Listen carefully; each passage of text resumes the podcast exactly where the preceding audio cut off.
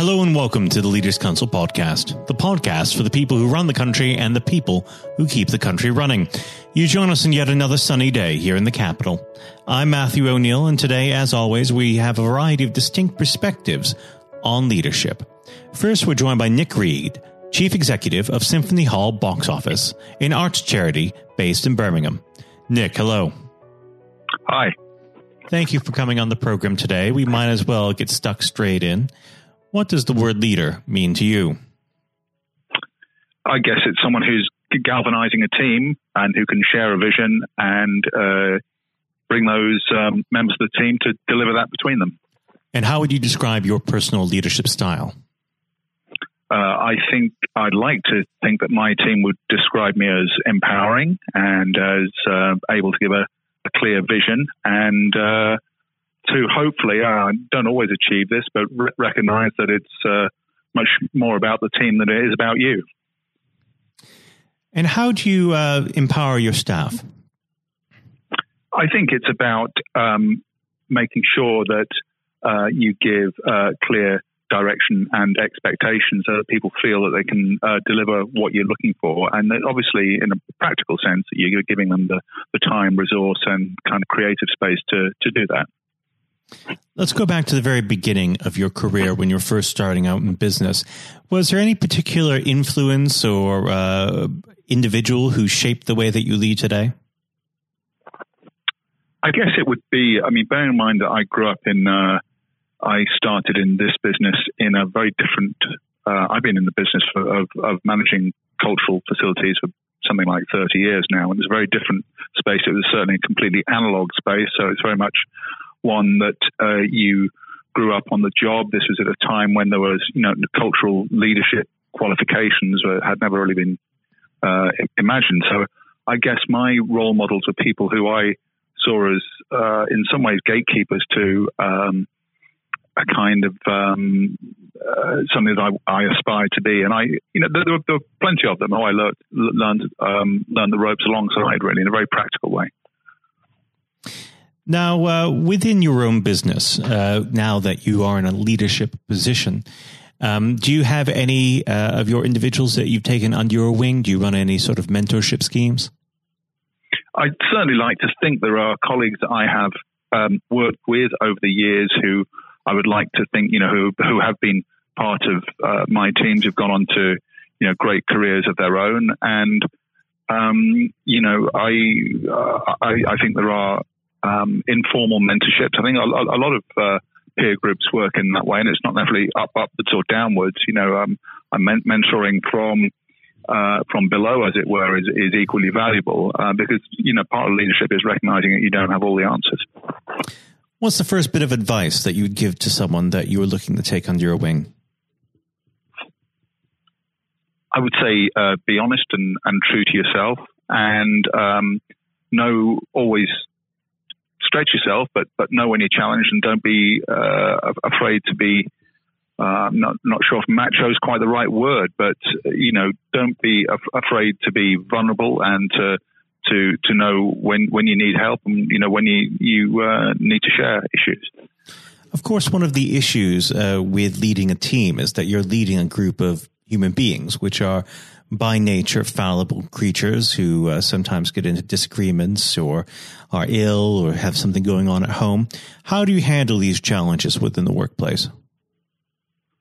I think you have to have, you know, all humans, the best humans, if that's a thing, have, uh, um, you know, the capacity for empathy and to recognize um, that, you know, what you know that people do have different challenges in in in their lives and I think it's about understanding when you need to hold people to account and when you need to give them uh, latitude to deal with their life. Because if their life isn't in order, you know, you know the, the, the, their work capacity is going to be impacted, of course. I mean, that's often trivialized as simply um, work life balance, but it's something more than that, I think. Now, just going in a slightly different direction, if I was to ask you to objectively identify the greatest leader, living or dead, who would that be? I don't think I could do that. I think uh, because it, it assumes that there's a set of characteristics which are um, you, you know, immutable and uh, you know d- define leadership. And I think you know leadership is bespoke to the to, to the circumstance quite often. I mean, there are there are common threads which which make great leaders, but I, I think it'd be slightly glib to try and you know um, to characterize it that simply. Well, well, fair enough. If we were to broaden it to what sort of leaders inspire you? Uh, are you looking for real names here? it could be real names or it could be sorts of individuals. I think it, it would be that I think the kind of leadership type would be one that is, uh, you know, a leader who's not uh, afraid to um, challenge um, typical sort of stereotypes. You know, this is not. I'm not kind of indulging or, or, or saying that you know people who are what you might cheaply characterize as sort of zany or left field or, or whatever. But I, I, think it's people who are able to um, inspire in, in ways which may not be, um, you know, textbook. I think that'd be the way to put it. Now, Nick, within your uh, sector, uh, working in a charity uh, sector, obviously there are many different challenges to running a charity to uh, uh, different, differing from a um, profit-making organization. Uh, do you find that the qualities in management for a charity have to be different from those in the private sector? I think in the in the area that I'm revol- involved with, which is a music based charity, the first thing to recognize is that, you know, we are a 15 million pound turnover business. We are a significant employer. So all of those um, skills and characteristics that you'd need to, you know, manage an, an SME of that kind uh, are, are true in the charity sector. But what we're about is, you know, our our success is, you know, based on the engagements that we make with people, how we use music to uh, change lives, how we use it as a force for, for uh, cohesion, how we, um, you know, these, these are our, our profits. We're, we're about creating cultural capital for people. And, um, but to get to that point, to do some of those uh, activities that, you know, that we do in terms of taking music into the community, in terms of providing you know, free and low price concerts, you know, first musical experiences for, for children in, you know, some very deprived. We work in with uh, in areas of Birmingham which are, you know, some of the most deprived in Europe, and you, to, to, make all of that work, you need to have your, you know, your commercial engine, um, which kind of internally subsidize some of that activity running, you know, absolutely 100%. So, yeah, absolutely. I think, you know, the the, the, the, the output is different in that we're not making profits for shareholders, but the, the discipline required to make our cultural capital uh, profit is very much the same. Now, unfortunately, our time together is very quickly drawing to its close. But what does the next 12 months have in store for Symphony Hall box office?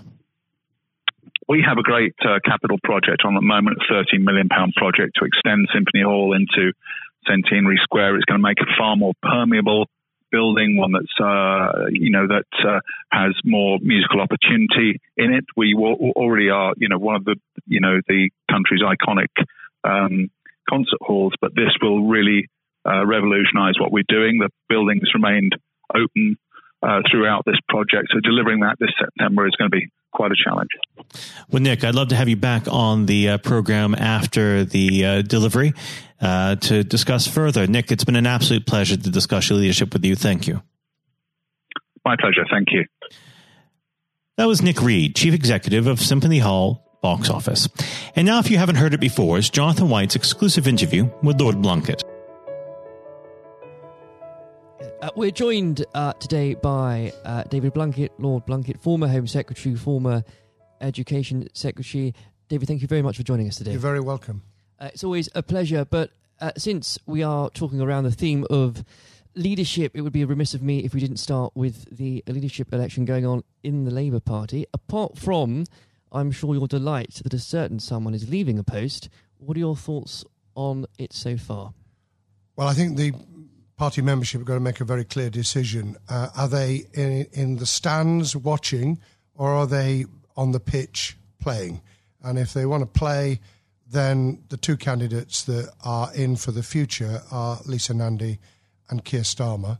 I'm personally backing Lisa because I think she's a brave woman with a tremendous amount to give. She's got really good, positive ideas. I like them because they're about building from the community rather than command and control from the centre. They're about a new form of social democracy and socialism rather than trying to replicate a failed past. And she can reach out to people that others can't. So I'm, I'm giving her my backing. I think Keir Starmer is very professional, mm. very able, and presents extremely well. And I, I hope that one of those two uh, actually come through in the election on the 4th of April. Uh, there has been a lot of criticism, especially from uh, for uh, candidates a little further left um, than them who've criticised even the last Labour uh, uh, government as being part of 40 years of Thatcherism. Yes, I think it's really unfortunate, particularly when new MPs come in having seen large swathes of their colleagues lose their seat uh, to roll up the 13 years of Labour government with everything that I'm so proud of. I mean, I, we, we were not neoliberals or anything like it. We were able, in the first 10 years, certainly, uh, which I played a part in, to be able to turn the economy around, to invest in health and education, to be able to transform people's aspirations and their hopes for the, the future. And that included ensuring people got the minimum wage, which we never had before, Sure Start to nurture youngsters from the most moment they were born, transformation in the quality of education. And all these things actually add up to helping people to improve and change their lives for the better.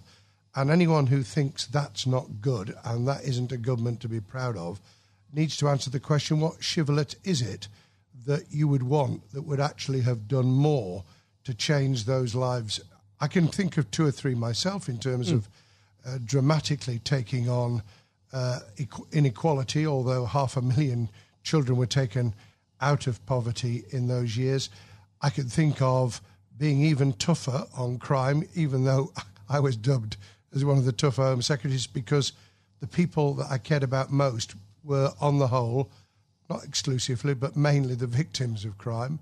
I can think about taking on the very, very rapidly growing transnational power of the big tech, tech companies, which we still need to work through in terms of how we do that from a, a single nation just off the coast of Europe, and how we work internationally without getting caught up in wars we don't want to be involved in. But how, how are we international in a way that ensures that we play our part in making a better life for humanity as a whole rather than disengaging and becoming alien from the rest of the world? Th- those are big questions for the social democratic left, particularly with artificial intelligence and robotics changing the world of work forever, I think, in the next 20 years. Uh, an aging population. Labour got 18% of the over 65 vote in the general election. Just 18%. It's staggeringly. It's extraordinary. Staggeringly bad. Um, and, and climate think... change, which we all know is going to be either a big gain or a terrific political trauma. We've got to take people with us. No matter uh, which political party it is, the changes that will occur in this decade, especially, will determine their future ideologies, certainly. And spe- speaking of your time uh, as Home Secretary in government, um, you worked with so many different individuals of all political stripes and none at all.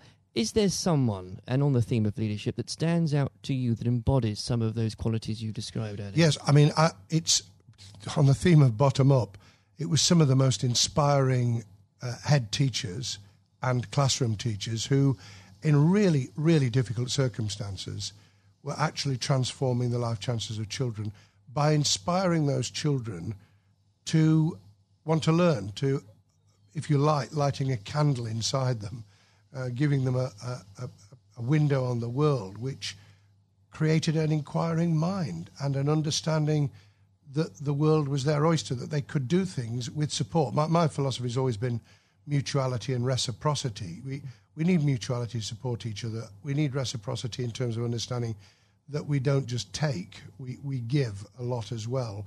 And I suppose that really comes down to uh, if you're prepared to do something for yourself, we're prepared to do something to help you. And that's fundamentally in education, but it is in all sorts of walks of life as well. So you can have innovation, you can have entrepreneurship and creativity in, in business, you can have the way in which people turn things around for themselves. Small businesses have done that. The contribution to uh, new ways of doing things, of thinking differently about our economy. Th- those are all grit to the mill. Those are the things we need to do. And we can do them together. It's not that you're on the side of the devil if you're an entrepreneur or you're on the side of the angels if you work in public services. We, we are mm. dependent on each other. Oh, you can't have one without the other. Yes. Um, and I think to coin a term, uh, uh, extraordinary, ordinary people, and especially when it comes to giving your answer, David, to uh, teachers, to carers, people that honestly don't get the recognition they deserve on a day to day basis.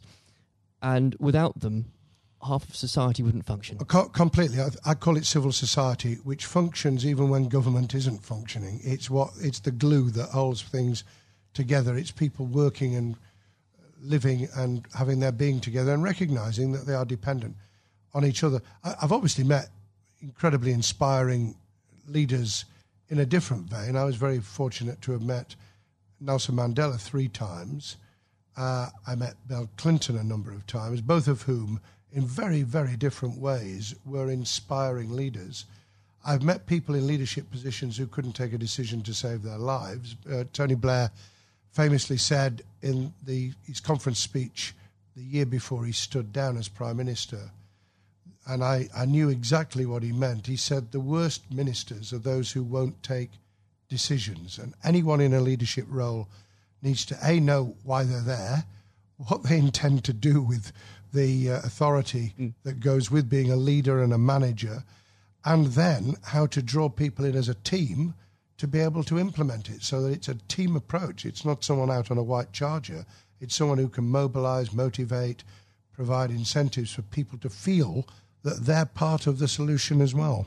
Uh, and I think whether it's politics, whether it's business, whether it's sport, it's exactly those qualities that you need to succeed in any of them. Yes, it is. And if people recognize that and they have a clear idea themselves, they, they have and build, because you can build leadership qualities they know how to manage their own time and their own emotions because we all, from time to time, feel like really losing our temper. And I don't pretend for a minute over the years that, that, I haven't. How, how to control your own feelings and emotion and how to bring the best out in other people's. How, how you work out that people who are really good don't threaten you, they complement you. People who have complementary skills to you are really valuable. And I suppose the ability to listen, not just for its own sake, mm. but to listen because you are conglomerating, I suppose you would call it plagiarizing thoughts, ideas, ways forward from everyone around you. I often think that um, football managers wouldn't do too bad a job if they actually talked to the fans after the game. Well, everyone knows, uh, David. You know you're a, big Sheffield Wednesday fan. It I know. Can't be easy having to hear the it, praise of Chris Wilder and Sheffield United every week after no, week. No, it isn't. Although it's damn good for Sheffield, so I'm being a bit magnanimous at the moment. That's very good about Sheffield United in the Premier League because it it it's change. It does change. It lifts the image of the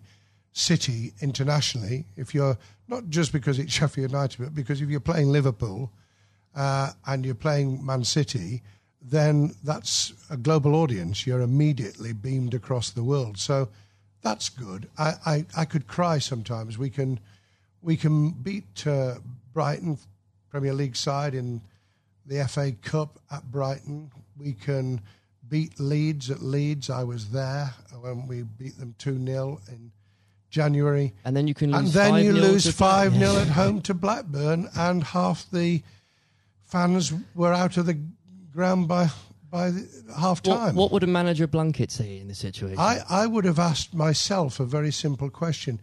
What went wrong with motivating those players so that when they came out on the field, they walked instead of ran? They didn't have any of the passion they'd had the week before at Leeds. They showed no drive and incentive to take hold of the game. What, what went wrong with the same players who'd played very well the week previously. And if you can answer that question, and there may have something may have happened. Who knows? Something during the morning before the game started, something may have gone sour.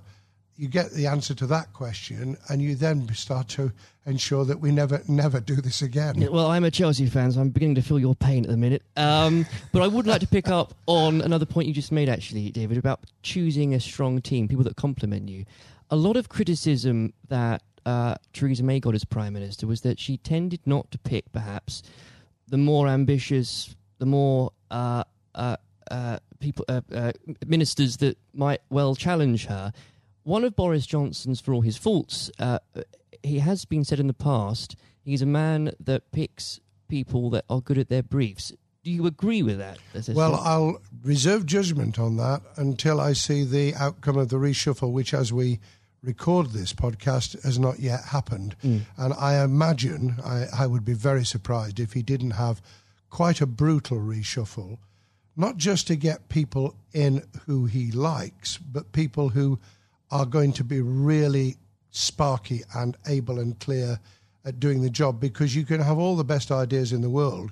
You can pronounce on what you're going to do, but if you haven't got leaders in those departments prepared to do it, if they're just toadies, by the way, and there is a tendency, a new mm. prime minister, large majority, got to be very careful that you don't pick people because you're receiving the echo of your own voice uh, when you're speaking to them, but get able people in. I, I, I won't comment on some of the less able, but there are clearly in the cabinet as I speak at the moment people who are really just not up to it. I mean, incidentally, anyone who won't be cross examined by decent journalists on the BBC, changed their minds recently about mm. Sky, isn't worth their salt. If but part of being cross questioned is to demonstrate to yourself that you've got a grasp of your brief that you believe in it and that you can persuade people of it.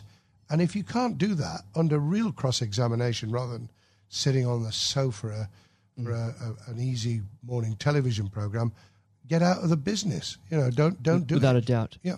Uh, that's and also I should add that is how uh, Leaders of All Stripes earn that respect in the first place. But there is a question, isn't and there? And try and answer the questions. That's, that's what I always tried to answer the or questions. Or be very good at avoiding them. Either way. Um, oh, well, the, the way of avoiding them is to take it head on and say, I'm, I'm not going to answer that question, explain why. Quite. Uh, the um, And I think one of the great things about uh, the Leaders Council, especially, is that um, it takes and talks to people again from all different backgrounds, leading something very different, whether it's a charity, whether it's a business, whether it's in politics. There comes points though, and David, you must have experienced this, whether as leading Sheffield City Council or as Home Secretary, when people are looking at you for leadership, where do you get your strength from? I think there's something inside all of us. There's a tenacity, there's a an ambition, there's a desire to get things done, to make a difference inside you, whether you're in public service, the charities or you're driving a business that actually says, This is why I get up in the morning. So you've got to have something internal to yourself. The, the second is the satisfaction you get back because you do from seeing things change for the better. You, you can take pride without being egotistical. There's nothing wrong with being proud of what you do and to want to do it even better. And that's why you need both sharp minds around you. In my case, it was special advisors as, as well as ministers. I pretty well picked my ministers. Sometimes Tony asked me to take people who I was a little bit iffy about, and we had to meld people into the team.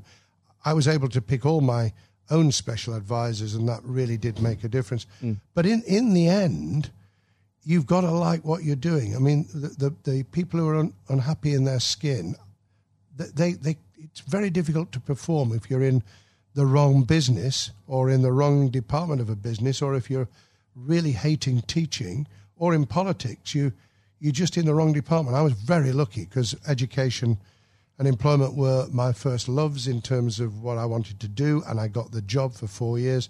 I'd then come to the conclusion that there were really big challenges for us, it turned out even bigger than I expected with the attack on the World Trade Center mm. three months after I became Home Secretary. But the big challenges of security, of reducing crime, of dealing with the development of positive citizenship, which also had a read over in terms of immigration, the kind of things that change people's lives either for the better or the worse. And you don't get everything right. That's the other thing you've got to recognize, which is why being part of a broader team, being able to take criticism but not always accept it because otherwise you blow with the wind. That that that's the, the measure. And I think if we can share those traits, those experiences, those different elements through the leadership council, if we can get people from very, very different leadership managerial roles and delivery roles to actually be able to share that experience, everyone will gain something from it because that dialogue will inform, it will avoid people reinventing the wheel. It will take people a lot further than the, the niche, for good or ill, the niche that they're in at the moment. Um, David, the very uh, in a couple of minutes we have left, um, I will be mean and put you on the spot and ask you for predictions, perhaps in three things. What will happen in the Labour leadership contest? How will the next few months go for the government after Brexit? Uh, well, after we leave the European Union on the 31st of January, and where will Sheffield Wednesday finish in the league? Lord above, I'm not. I'm not sure which is the most difficult of those questions. I, have already in, indicated where my support is for the the Labour leadership. If we take it at the end of January 2020, Keir Starmer has clearly got a got off to a very very um, strong start. I think, however, it will be very much down to who can reach those parts of the Labour Party membership that came in on the back of Jeremy Corbyn's election in 2015 to that post, who can be persuaded that what they want to see and the change, the big changes they'd like to enact can only be brought about in any form if we win and we win back the people, the tragic loss of people on our side uh, mm. in December 2019. And, and that, that's got to be Lisa Nandy or, or Keir. On, on the, um, the, the next few months, I think that the government will probably do quite well. I, I, I think that there are real dangers ahead in just having 11 months to negotiate trade deals, especially with bellicose pronouncements about we're not going to have alignment, as though alignment in itself is a bad thing when some of it will be very good. So I think there are dangers, but I think there's quite a bit of momentum going with the government at the moment, and that will be reflected in relationships, in doing deals in Europe and facing outwards to the rest of the world. Sheffield Wednesday, God help me. I mean, you know, how is it that two of the things that are most important to me, other than my f- family and loved ones, is football and, and politics? I think Sheffield Wednesday will be hard pressed now to get into the playoffs. If we do, I think we could pull it off, but I am really reluctant. And I think on that prediction, your reputation will be judged. Lord Blunkett, thank you very much for joining us God today. bless you, Jonathan. This has been the Leaders Council podcast. Thank you for celebrating excellence in leadership with us. I have been your host, Matthew O'Neill. Until next time, goodbye. Thank you for listening to our podcast. The views expressed within the podcast do not reflect the views of the Leaders Council of Great Britain and Northern Ireland, its parent company, or subsidiaries, members of staff, other guests, or any other person therein associated.